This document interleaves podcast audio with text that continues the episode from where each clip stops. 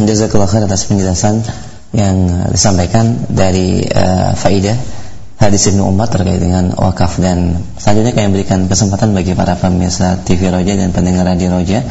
Anda bisa bertanya di line telepon 021 823 6543 Silahkan Dan pertanyaan pesan singkat seperti biasa di 08131 77766543 Kita angkat satu telepon yang pertama.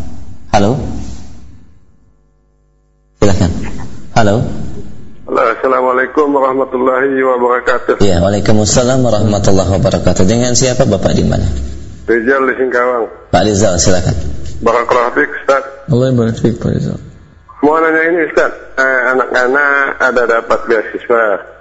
Tapi syaratnya anak harus membuka rekening di bank konvensional. Apakah ini termasuk darurat, Ustaz? Afwan, antum mampu atau tidak membiayai sekolah anak? Termasuk kurang apa, Ustaz? Nah. Baik.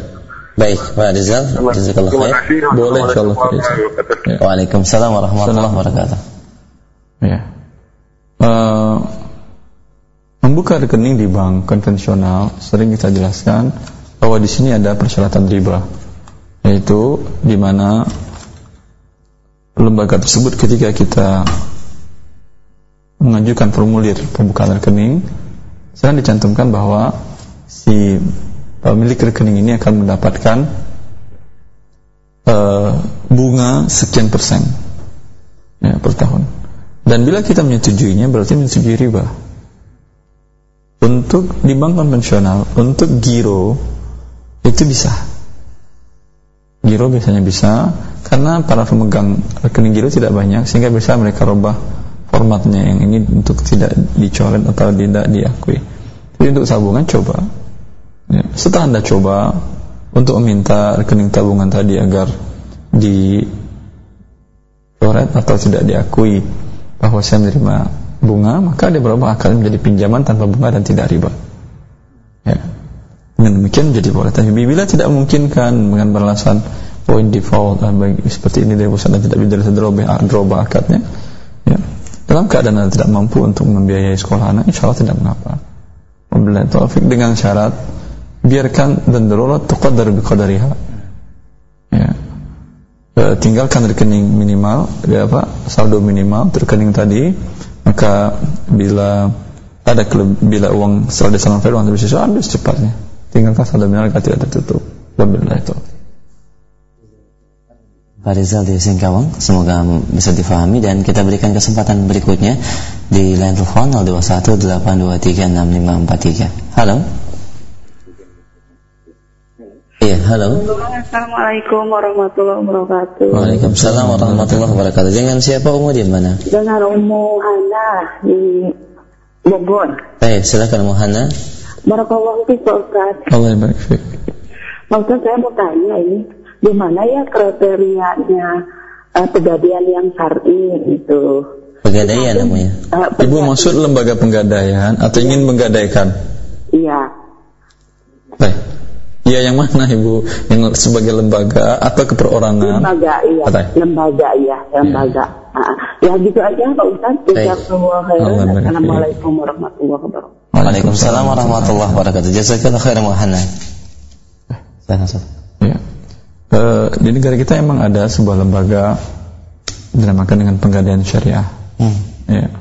Ya Allah Ta'ala alam. Kalau menurut saya belum terpenuhi akar-akar yang sesuai syariah di lembaga tersebut. Di mana ketika kita minjam uang, ya, kita kembalikan uangnya dengan berlebih, baik biaya administrasi. Kalau penggadaian emas jelas ada biaya pertambahan yang lain. Ya. Maka Allah Ta'ala alam. Sebaiknya, sebaiknya daripada eh, menggadaikan jual barangnya. Hmm. Jual barangnya, selesai permasalahan. Baik, demikian Muhana di Bogor dan ini juga solusi yang diberikan Ustaz lebih baik menjualnya saja Insya Allah lebih aman dan Barakallah Fik Kita berikan kesempatan berikutnya di line telepon di 0218236543 Baik, halo Halo, Assalamualaikum. Waalaikumsalam warahmatullahi Dengan siapa di mana? Ana Budi dari Cibarusa. Baik, silakan Budi, silakan Uh, Ana mau nanya tentang hukumnya BPJS gimana ya Ustaz ya? Baik. Baik itu aja. Baik, Kita- Pak Pak Budi, Iya. Anda butuh sekali atau tidak dengan ini? Ah, ini kan keadaannya saya lagi mepet, istri lagi hamil, mulai pelahiran, Mampu. sama pekerjaan. Mampu untuk melahirkan biaya pelahiran tidak mampu? Ah, dalam biaya pelahiran ini kan diperkirakan bayi dalam keadaan sungsang atau mau cesar gitu. Hmm. Nah, ya biaya yang ada ini cuma 5 juta dan berkiraan-berkiraan Ya, artinya tidak antum tidak mampu begitu untuk membiayai. Iya. Betul. belum mampu gitu. Baik, Allah barik. Baik, ya Budi. Nah, ya, biasa biasa penuh khairan. Allah barik fiik. Oke, barakallah. Baik, silakan Ustaz. Iya. Eh, BPJS atau Badan Pengelola Jasa Jaminan Sosial Kesehatan ya. Semoga ada perubahan yang baik dari badan ini, pengelola ini di mana sangat membantu bagi kaum muslimin dan seluruh warga Indonesia program ini. Sangat murah dengan eh, risiko yang di cover atau yang ditanggung oleh mereka risiko kesehatan dan tidak terbatas yang besar. Untuk sesar umumnya Indonesia bisa mungkin 10 juta 8 juta. Itu anda cuma membayar premi murah paling sampai 70 ribu per bulan atau 1000 per bulan mendapat jasa tersebut. Ya. Tetapi masih ada beberapa hal yang perlu diperbaiki. Yang masih bertentangan dengan kaidah syar'i. Di antaranya eh, bila terlambat membayar premi akan dikenakan denda 2% ya. Tapi masih dapat pelayanan. Anda mendaftar kemudian anda bayar premi. Pada bulan pertama, kedua, ketiga belum anda bayar ini masih dapat pelayanan.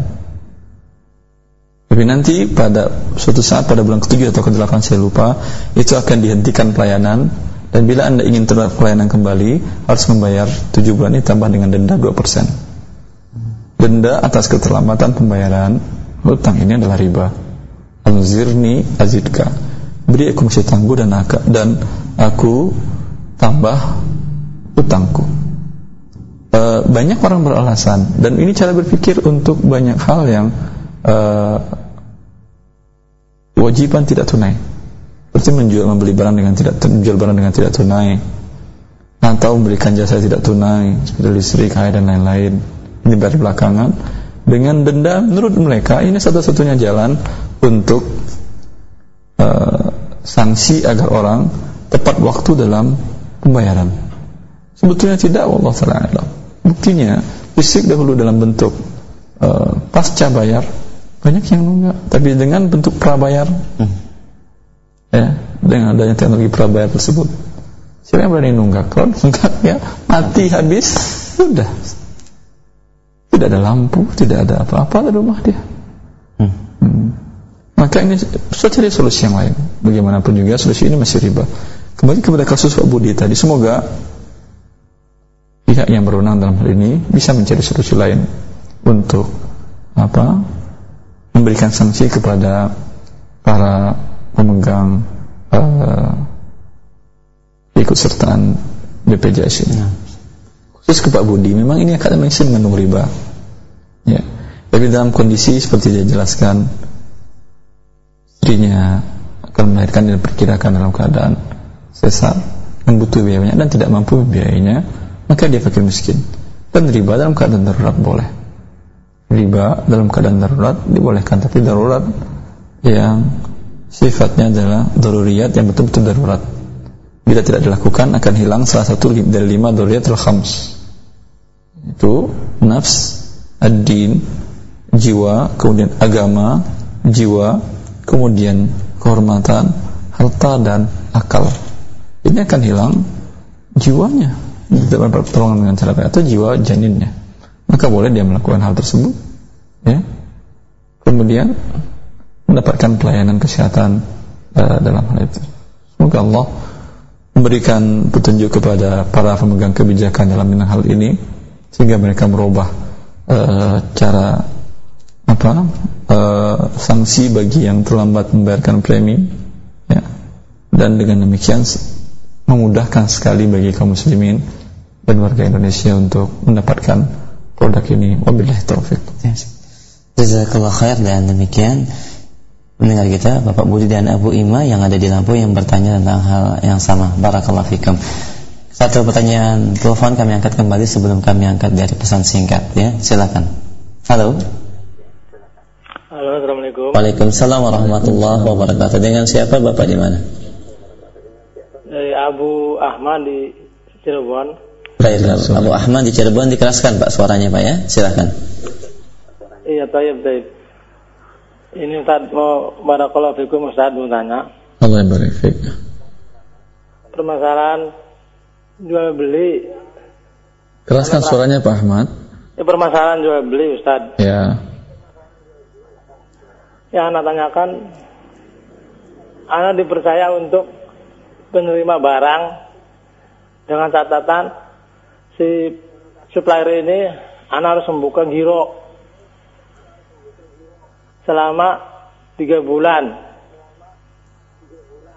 Setelah itu Membuka giro tiga bulan maksudnya apa? Rekening giro atau Iya, rekening biliet giro, Ustaz.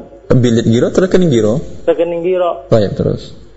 Nilai misalnya nilai penjualan anak 30 juta. Terus. Terus dibagi tiga sesuai dengan permintaan supplier tersebut. Terus antum terima barang Iya, betul. dari produsen untuk dijualkan. Iya. Terus dia mengatakan harus buka rekening giro. Iya. Terus Eh, setelah itu anda perhatikan dia selama ini dia giro ini diperjualbelikan ke pihak Maaf, maaf, penerima. maaf. Antum bikin bilet giro atau buka, buka rekening giro?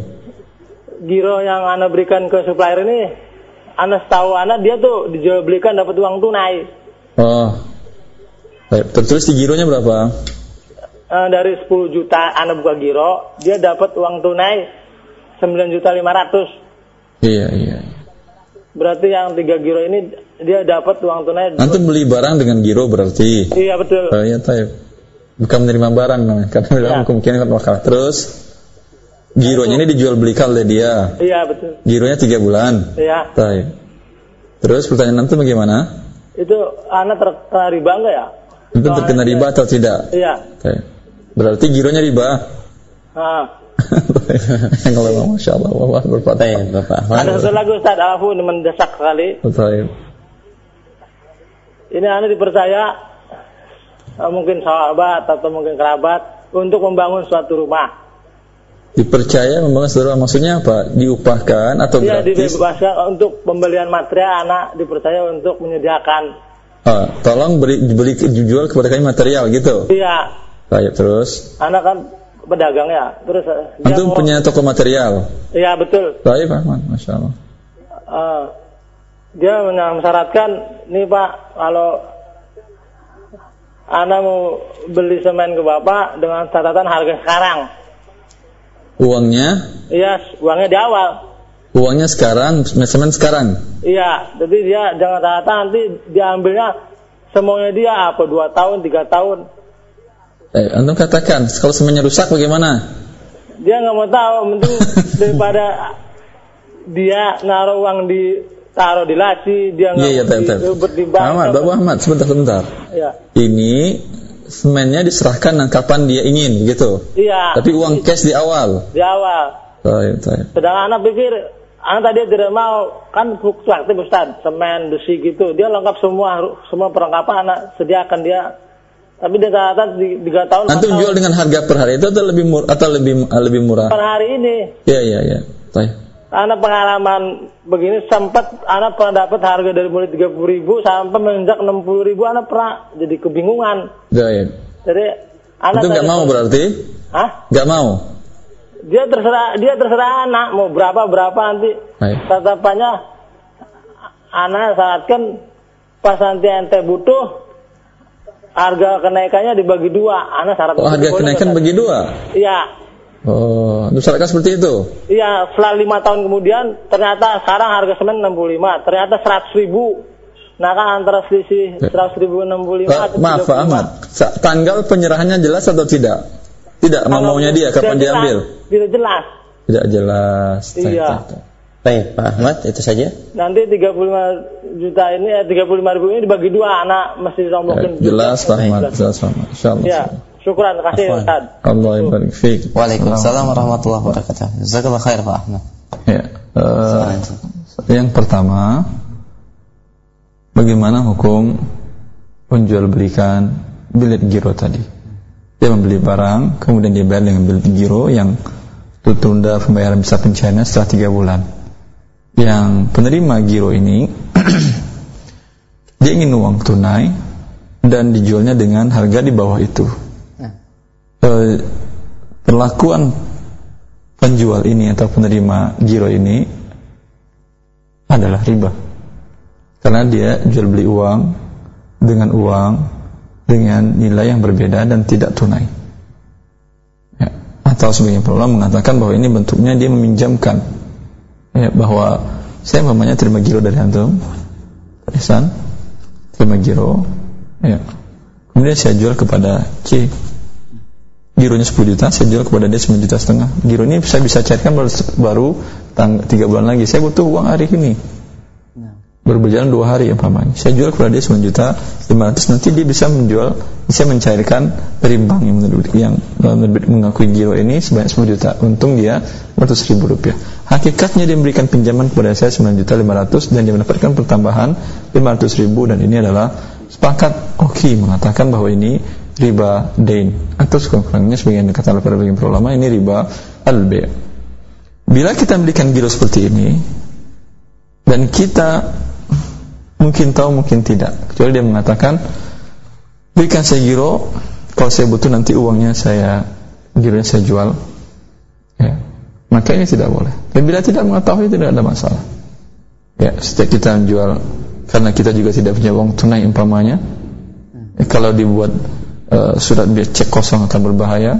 Kalau dibuat giro bisa walaupun anda belum punya uang tunai bisa. Tapi pada tanggal 3 bulan tersebut beberapa hari sebelumnya atau pada tanggal itu anda uh, tutupi giro anda sehingga tidak menjadi tindakan uh, kriminal atau sebuah uh, tindakan kejahatan. Ya.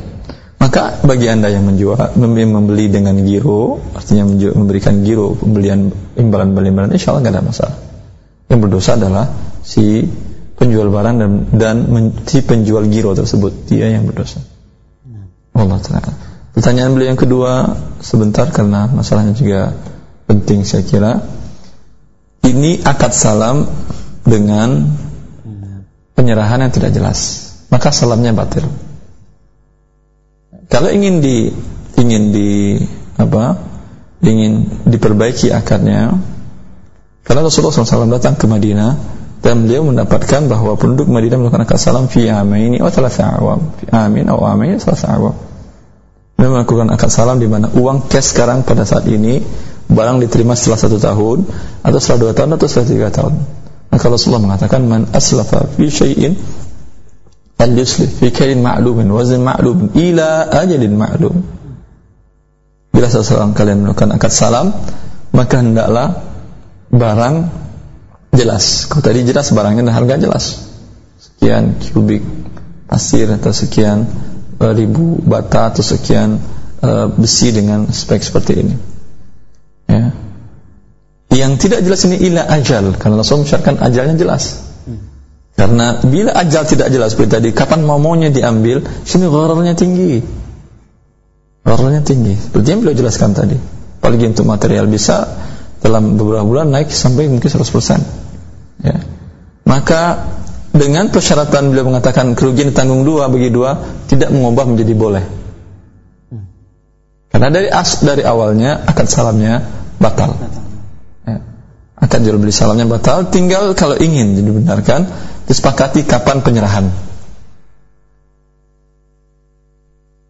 Umpamanya diserahkan pada tanggal sekian. Walaupun dia belum butuh bangun urusan dia, saya sudah serahkan. Sehingga bisa minimalkan gorolnya. Ketika jelas kan eh, gorolnya otomatis jadi minimal. Ketika jelas gorolnya jadi minimal. Nah, kawan penyerahan. Dia perkirakan mungkin prediksi dia ini akan naik tinggi karena satu dan lain hal ya harga barang atau atau mata uang turun turun dalam drastis umpamanya dalam waktu tersebut jangan terima atau jangan terima dengan per hari ini naikin sedikit. Memang dia mengandung gharar, tetapi ghararnya dia minimal kata Rasulullah Sallallahu Alaihi Wasallam dengan demikian menjadi boleh berdasarkan nas Rasulullah Sallallahu Alaihi Wasallam. Jelasin misalnya. Nah, satu lagi, Ustaz. kalau sekiranya jelas waktunya di tahun yang kedua, tapi benar ada kenaikan harga, akad yang tadi disebutkan tetap dibayar. Akad lazim mengikat. Mana? Maka kerugian ditanggung oleh si penjual. Penjual. Nah, Dan sebaliknya, kalau harga turun, dia tidak berikan kompensasi dengan demikian Ah, kerugian ditanggung oleh pembeli dan penjual yang untung. Dan begini memang jual beli. Jual beli. Akadnya lazim mengikat. Dia tadi mengatakan bahwa naik, kata siapa terus naik, mungkin juga turun dengan ekonomi menguat umpamanya atau uang menguat. Wabillahi taufiq. baik. Ustaz. Jazakallah khair dan demikian Pak Ahmad di Barakallah Fik atas pertanyaannya Jazakallah khair Kami akan kembali pertanyaan selanjutnya dari pesan singkat Assalamualaikum warahmatullahi Ustaz, bagaimana ketentuan syariat tentang pergantian naldir atau pengelola wakaf? Eh, karena sekarang yang ada naldir seakan-akan menjadi pemilik pribadi dari Abu Umar di Tulung Agung. Allah barik fik ya Abu Umar tentang nazir, penggantian nazir. Bila al-waqif yang mewakafkan mensyaratkan nazirnya si fulan atau si fulan dari keluarga aku, maka nggak mungkin diganti. Tindakan dia yang seolah memiliki tindakan yang salah. Dosa. Jangankan dia, si wakif sendiri menunjuk dirinya selagi saya hidup saya nazir atau pengelola wakaf. Ya. Berbuat semaunya dia. Ya. Seperti masjid diwakafkan tanah masjid, kemudian melakukan hal-hal yang dilarang oleh Allah di masjid. Membuat acara kawinan yang pakai musik dan musik telah diharamkan dalam agama Allah, ya. Maka dia berdosa dan berhak bagi kaum muslimin yang menggunakan tersebut untuk mengeluarkan dia dari nazar waktu. Karena bertentangan dengan maksud syariat, bertentangan dengan maksud daripada Allah Subhanahu wa taala. Karena ketika sudah dikeluarkan dengan ikrarnya dia mengatakan bahwa ini wakaf ya atau dengan perbuatannya insyaallah akan kita jelaskan pada pekan depan keluar dari kepemilikan dia menjadi milik Allah. Wa annal masajid lillah fala tad'u ma'allahi ahada. Dan masjid-masjid itu milik Allah. Ya. Lagi menjadi milik anda. Wabillahi taufiq. Ustaz. Jazakallah khair atas penjelasannya. Barakallah fiik dan demikian bagi Bapak yang bertanya di Tulung Agung Kami akan kembali pertanyaan berikutnya. Setelah saya mengenal sunnah Assalamualaikum warahmatullahi Assalamualaikum. ya, Setelah saya mengenal sunnah Saya memutuskan untuk keluar dari pekerjaan saya di bank konvensional. Namun saya masih memiliki hutang. Bolehkah hutang itu dipotong dari Aztek dan uang hak-hak saya yang di- dikeluarkan dari bank tersebut Boleh insyaAllah ta'ala. Sudah kita jelaskan Bahwa hal haram. Ya. Ini adalah imbalan dari jasa uh, Yang diharamkan oleh Allah. Pada saat tidak boleh. Tapi dalam keadaan kondisi seperti demikian Darurat Untuk membayar hutang Atau untuk memenuhi kebutuhan hidup dia Semoga tidak mengapa. Dan ini dijelaskan oleh para ulama Dan Ibn Taimiyah Ibn Maudud Ibn Nawawi Ibn Rajab Hambali Bahwa di tangan Karena di antara pendistribusian harta haram kepada fakir miskin dan orang ini sekarang sebagai fakir miskin bahkan atas dia hutang maka boleh dia gunakan untuk hal tersebut wabillahi taufiq Nah, Jazakallah khair demikian Baik. bagi Bapak yang bertanya Barakallah fiik. Kami akan ke pertanyaan berikutnya yang ketiga. Assalamualaikum warahmatullahi dari Izul di Riau. Beliau bertanya, saya eh, ingin menabung akan tapi sebaiknya di mana Ustaz? Kalau menabung di rumah khawatir tidak aman, sementara kalau di bank khawatir kena riba. Pada solusi yang lain. dan di bank saya di bank syariah bisa menabung di situ ya ambil yang eh, apa eh, produk tabungan yang mudharabah Hmm. Insya Allah lebih ringan. Ya, kalau anda masih ragu juga, buka giro di pos, Mana? Hmm, tidak ada pertambahan. Sah. Giro di kantor pos tidak ada pertambahan. Tapi mungkin akan repot anda menggunakan fasilitas yang ada di bank untuk pembayaran tidak pembayaran dan yang lain. Jadi untuk anda bisa mencairkan juga di beberapa kantor pos yang lain. Nah. Ya. Kalau memang yang di bank lebih memudahkan ambil yang tabungan mudharabah. Wabillahi taufiq. Baik. Jazakallah khair. Demikian Pak Izul dari Barakallah Fik. Kami angkat pertanyaan berikutnya dari pendengar kita. Baik, Assalamualaikum warahmatullahi Kalau A dan B bersyirkah sama dalam model dan uh, pengelolaannya, kan tapi dalam perjalanannya A tidak aktif untuk mengelola usaha tersebut. Apakah atau apabila B boleh tidak digaji satu? Digaji tidak boleh. Nah, Tapi B menaikkan uh, porsi keuntungannya atau porsi bagi hasil boleh. Nah. Ya, yaitu uh, A dan B, si B ini bekerja dan A tidak ikut mengelola. Awalnya mengelola. Di awal umpamanya modal sama-sama 50% umpamanya. Kemudian bagi hasil sama-sama 50% juga. Kerugian jelas harus berdasarkan porsi modal. Jadi kemudian si A tidak bekerja lagi. Si B yang bekerja sendiri. Tentu tentu si A ingin mendapatkan penambahan, si B ingin mendapatkan pertambahan dari uh, jerih payahnya mengelola. Hmm. Kalau digaji Allah menjelaskan bahwa tidak boleh syarik anggota syirka mendapatkan gaji. Kenapa?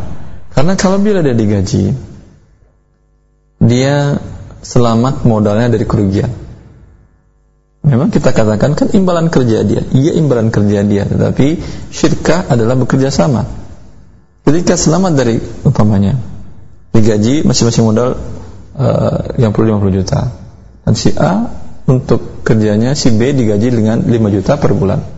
Hmm. Setahun kali 12 berapa gajinya? 60 60 juta kira-kira ya. Hmm. Atau emang 60 juta? Hmm, 60 juta. Gaji 60 juta ini terjadi kerugian setelah akhir tahun la qadar Allah. Tidak ada kelalaian, tidak ada kelalaian. Hmm. La qadar Allah terjadi kerugian, habis bawa banjir atau segala macam. Apakah si B rugi dia sudah dapat kembali modalnya 60 juta. Tinggal 40 juta. Yang si A malah untung dia 10 juta. Dari modal 50, 50 dapat keuntungan 10 yang si B hilang sama sekali modalnya. Yang si A hilang sama sekali modalnya. Maka ini yang dijelaskan oleh para ulama. Ya, dan ini yang dikeluarkan dari film standar uh, Mi'yar Syidkah tapi kalau dinaikkan ya si B mengatakan sekarang bagi hasil bukan 50-50 tapi 80-20 karena anda tidak bekerja. Hmm yang pertambahan bagi hasilnya merupakan imbalan dari jasa kerjanya. Nah, ini berbeda dari yang pertama karena ini bila ternyata nol hasil akhir tahun sama-sama rugi. Hmm. Ya. Kerugian dari si B, kerugian kerja dan kerugian modal. Si A modal saja. Ya, untung sama-sama untung. Si A masih untung 20%, si B untung 80%. Keuntungan boleh berdasarkan kesepakatan, tetapi kerugian tidak. Tetapi ada solusi lain, dibuat akad terpisah antara akad penggajian dengan akad syirkah. Artinya, ya udah, saya setuju kami menunjuk Anda sebagai pengelola dengan gaji sekian.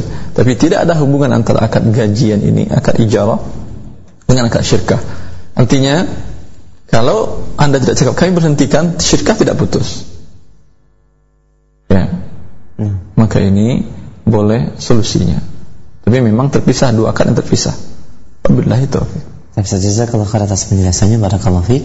Kita beralih ke telepon kembali silakan ada masih ada waktu yang uh, kita bisa salah jawab bagi para pendengar dan pemirsa silakan di 0218236543. Halo. Assalamualaikum. Waalaikumsalam warahmatullahi Dengan siapa di mana? Dengan Abu Fikri Ya, di mana Abu Fikri? Di Bekasi. Baik, Abu Fikri, silakan.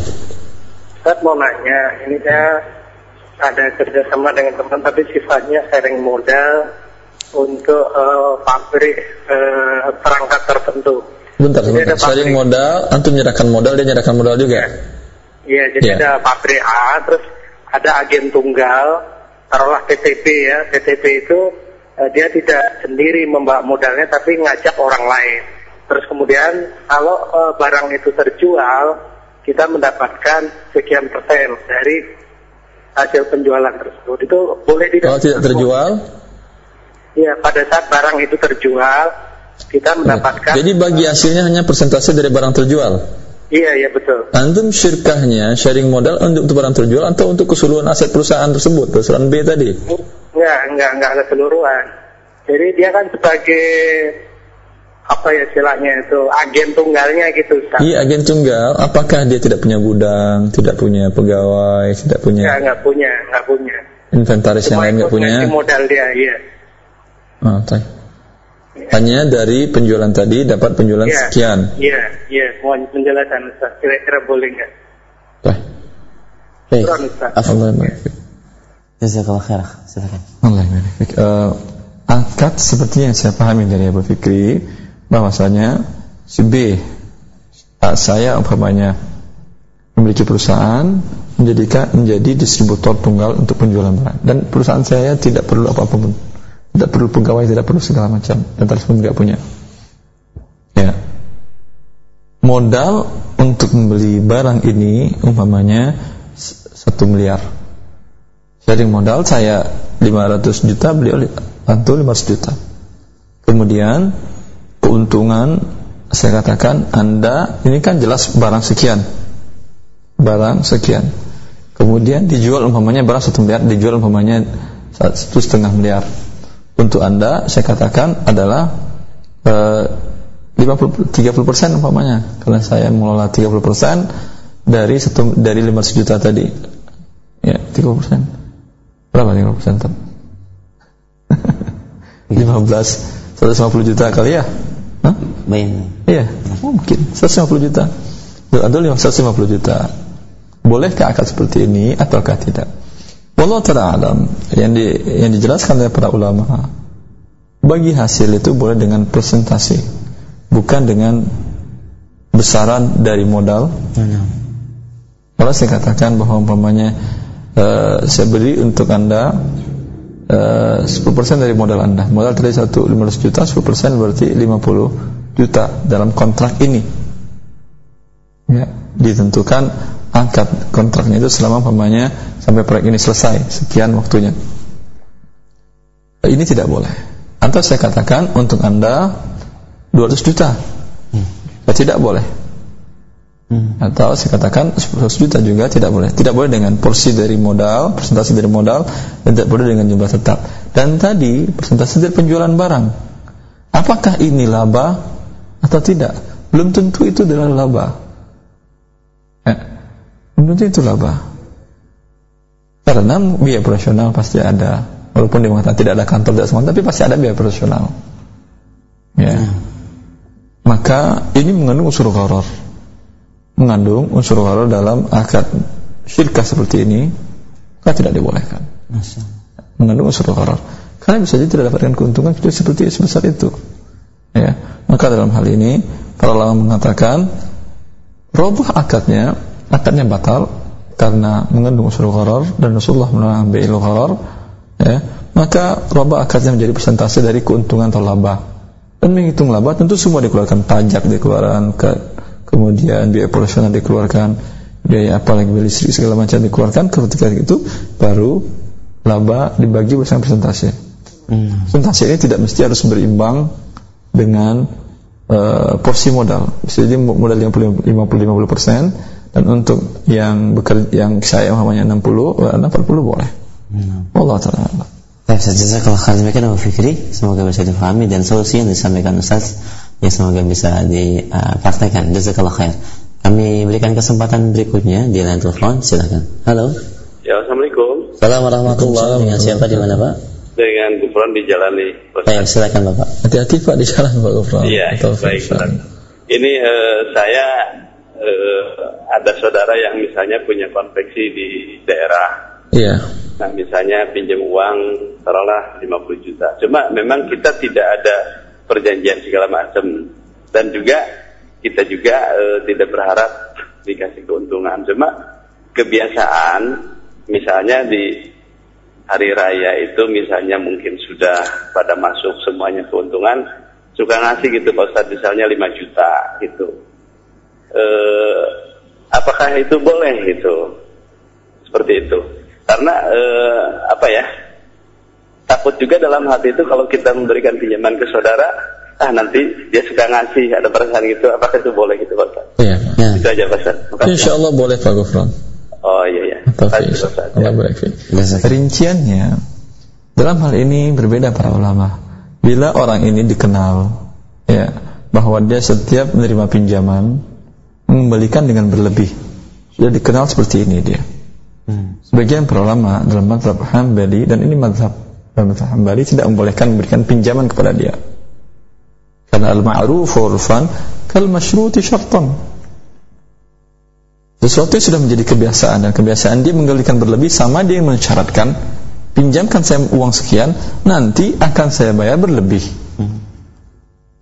Ini mazhab Al-Hanabil mengatakan tidak boleh. Tapi yang terkuat ini mazhab Syafi'i dan mazhab uh, sebagian mazhab Hanabilah juga mengatakan boleh. Oh, ya. Mengatakan boleh. Kenapa? Karena orang seperti ini baik. Dia tipenya baik. Dia yang harus mendapatkan bantuan. Hmm. Ya. Bukankah Rasulullah SAW dikenal dan beliau menyatakan uh, samhan idza qada wa samhan idza qtada. Bila seseorang membeli, menjual, memiliki hutang, kewajiban, sam. Yaitu bermurah hati. Hmm. Ya. Maka dia lebih pantas untuk mendapatkan kebaikan tadi. Ya. Dan pendapat ini kuat. Dengan syarat tidak disyaratkan. Dan kita pun tidak berharap. Ketika dibayar dia diberikan pertambahan, insya Allah tidak ada masalah. Wabillahi taufik. Ya, jazakallah khair. Dan demikian Bapak tidak perlu khawatir Pak untuk memberikan pinjaman. Jazakallah khair. Kami berikan kesempatan berikutnya masih di via telepon. Silahkan. Halo. Baik, silahkan di 0218236543. Iya, halo. Halo, Assalamualaikum Pak. Waalaikumsalam warahmatullahi Dengan siapa Umu di mana? Ibu Fitra di Riau. Silahkan Ibu. Uh, ini saya mau butuh duit 50 juta. Yeah. Udah saya coba pinjam ke bank syariah uh, dalam 36 bulan. Jatuhnya mesti bayar 72 juta juga akhirnya Pak. Apa ini riba? Sebentar Ibu. Ibu akadnya dengan mereka pinjam? Iya pinjam. Ibu ada usaha atau tidak? Uh, tidak ada usaha Pak. Uh, Tapi Halo? Iya Pak. Ibu tidak ada saat tapi memang akadnya pinjam. Iya pinjam. Bukan jual beli, bukan merubah, bukan, bukan. istisna, bukan teh. Bukan. Ya, Baik Ibu. Jazakallah khair. Iya, Assalamualaikum Pak. Waalaikumsalam warahmatullahi wabarakatuh. Ya khawatir ini tidak ada akadnya tetapi tidak Allah taala tidak mungkin rasanya bank syariah akadnya pinjam ini pinjam 50 juta kemudian bayar 72 tapi mungkin ada murabahat tapi Anak kuliah halus lagi betul mengatakan memang saya pinjam dan mengatakan bang syariah saya butuh uang 50 juta. Untuk apa? Enggak ada pinjam. Akadnya mau merubah atau apa? Enggak ada semua pinjam. Enggak tahu mau akad urusan anda. Penting saya pinjam. Dan, ya. Ternyata dikembalikan 72 juta. Berapa tambahannya ini? 20, 22 juta. 22 ah. juta. Ya. Berapa persen ini? Sampai 40 persen. Iya kan? Insyaallah ya. 40 persen. Nah, yang di bank riba saja tambahan paling 13% setahun. bank yang sepakat orang riba, maka ini 40%. Ya. Dan ini adalah murni riba bila makanya seperti itu. Murni riba. Walaupun yang melakukan adalah bank syariah. Semoga hendaknya ya. orang-orang yang terlanjur dalam hal ini bertobat kepada Allah Subhanahu wa taala baik si peminjam maupun pemberi pinjaman maupun pegawainya. Karena Rasulullah melaknat dalam hadis dari Muslim dan Rasulullah akil riba wa mukilahu wa katibahu wa syahidai. Bahwa Rasulullah SAW melaknat orang yang makan riba dalam hal ini yang mendapatkan uang 22 juta pertambahan kamu kilahu ibu tadi yang memberikan pertambahan hmm. dilaknat oleh Rasulullah katibahu pegawai yang mencatat akad ini wasyahidai dan saksi yang menjadi saksi dalam akad ini. Apa tidak anak? Artinya dijauhkan Rasulullah mendoakan ya Allah jauhkan si fulan dari rahmatmu. Bukankah tujuan kita untuk mendapatkan pinjaman agar mendapatkan rahmat Allah dan memberikan pinjaman juga agar mendapatkan rahmat dari Allah? Sekarang Rasulullah menyatakan jauhkanlah ya Allah orang tersebut dari rahmatmu. Berdoa Rasulullah mustajab serta makbul. Wabillahi taufiq. Jazakallah khair atas penjelasannya demikian Ibu. Semoga disegerakan untuk melunasi hutang riba tersebut. Barakallahu fiik. Masih ada waktu Ustaz? Satu pertanyaan terakhir silakan. Satu pertanyaan terakhir kita berikan kesempatan di 0218236543. Halo. Ya, halo, Assalamualaikum. Waalaikumsalam. Waalaikumsalam warahmatullahi Dengan siapa Ibu di mana? Ini aku di Cikarang. Silakan Ibu. Iya mau tanya, saya kan punya bimbel. Punya apa Tapi Ibu? punya bimbel bimbingan belajar. Ya bimbingan belajar. Iya, saya bingung cara menentukan eh, biaya pendaftaran sama biaya bulanan. Nah. Eh, dari saya ngambil eh, apa ya standarnya. Kalau di saya kan rata-rata kelas itu per bulan 80 sama 100.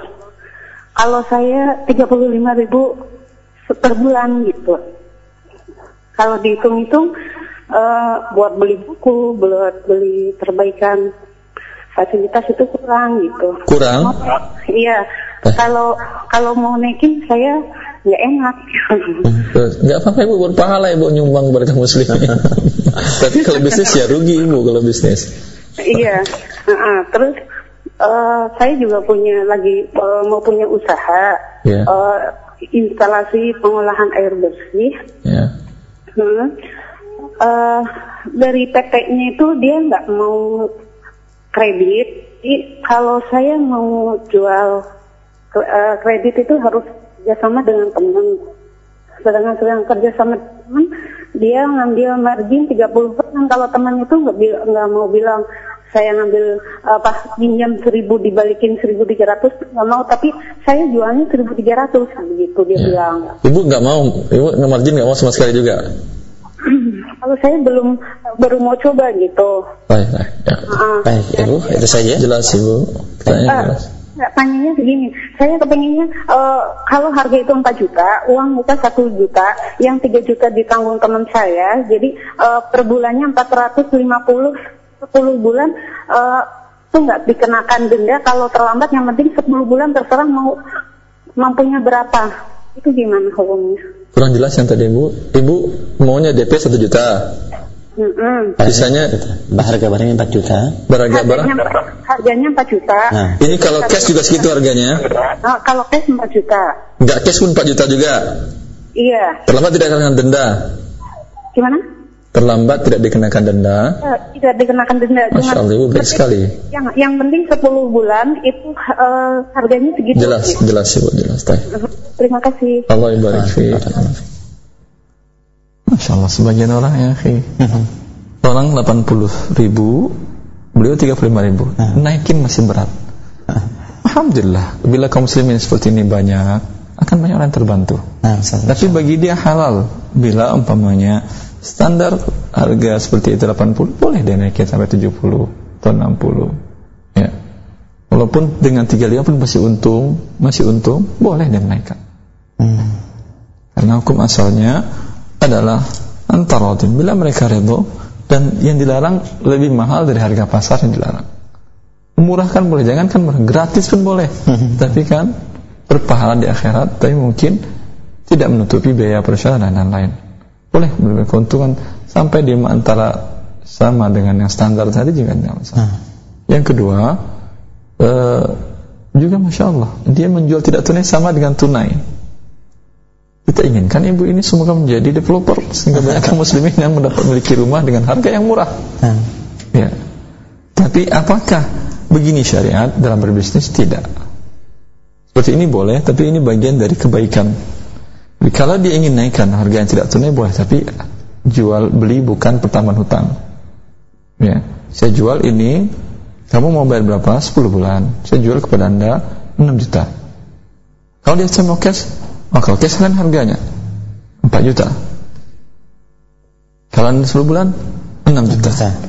dengan syarat ya dengan syarat kamu sekarang mau beli mana nanti saya pikir dulu berarti saya nggak belum ada jual beli saya baru, baru nawarkan ketika dia ingin menentukan salah satunya ya udah kalau gitu saya ambil yang 6 juta dengan 10 bulan.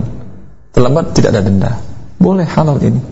Ijma ini dikatakan oleh Syabda bin Bismillah Allah bahwa ini dalam uh, Majmu' fatwa beliau bahwa ijma para ulama dari masa ke masa menjual beli dengan harga yang lebih yang tidak dengan cara tidak tunai.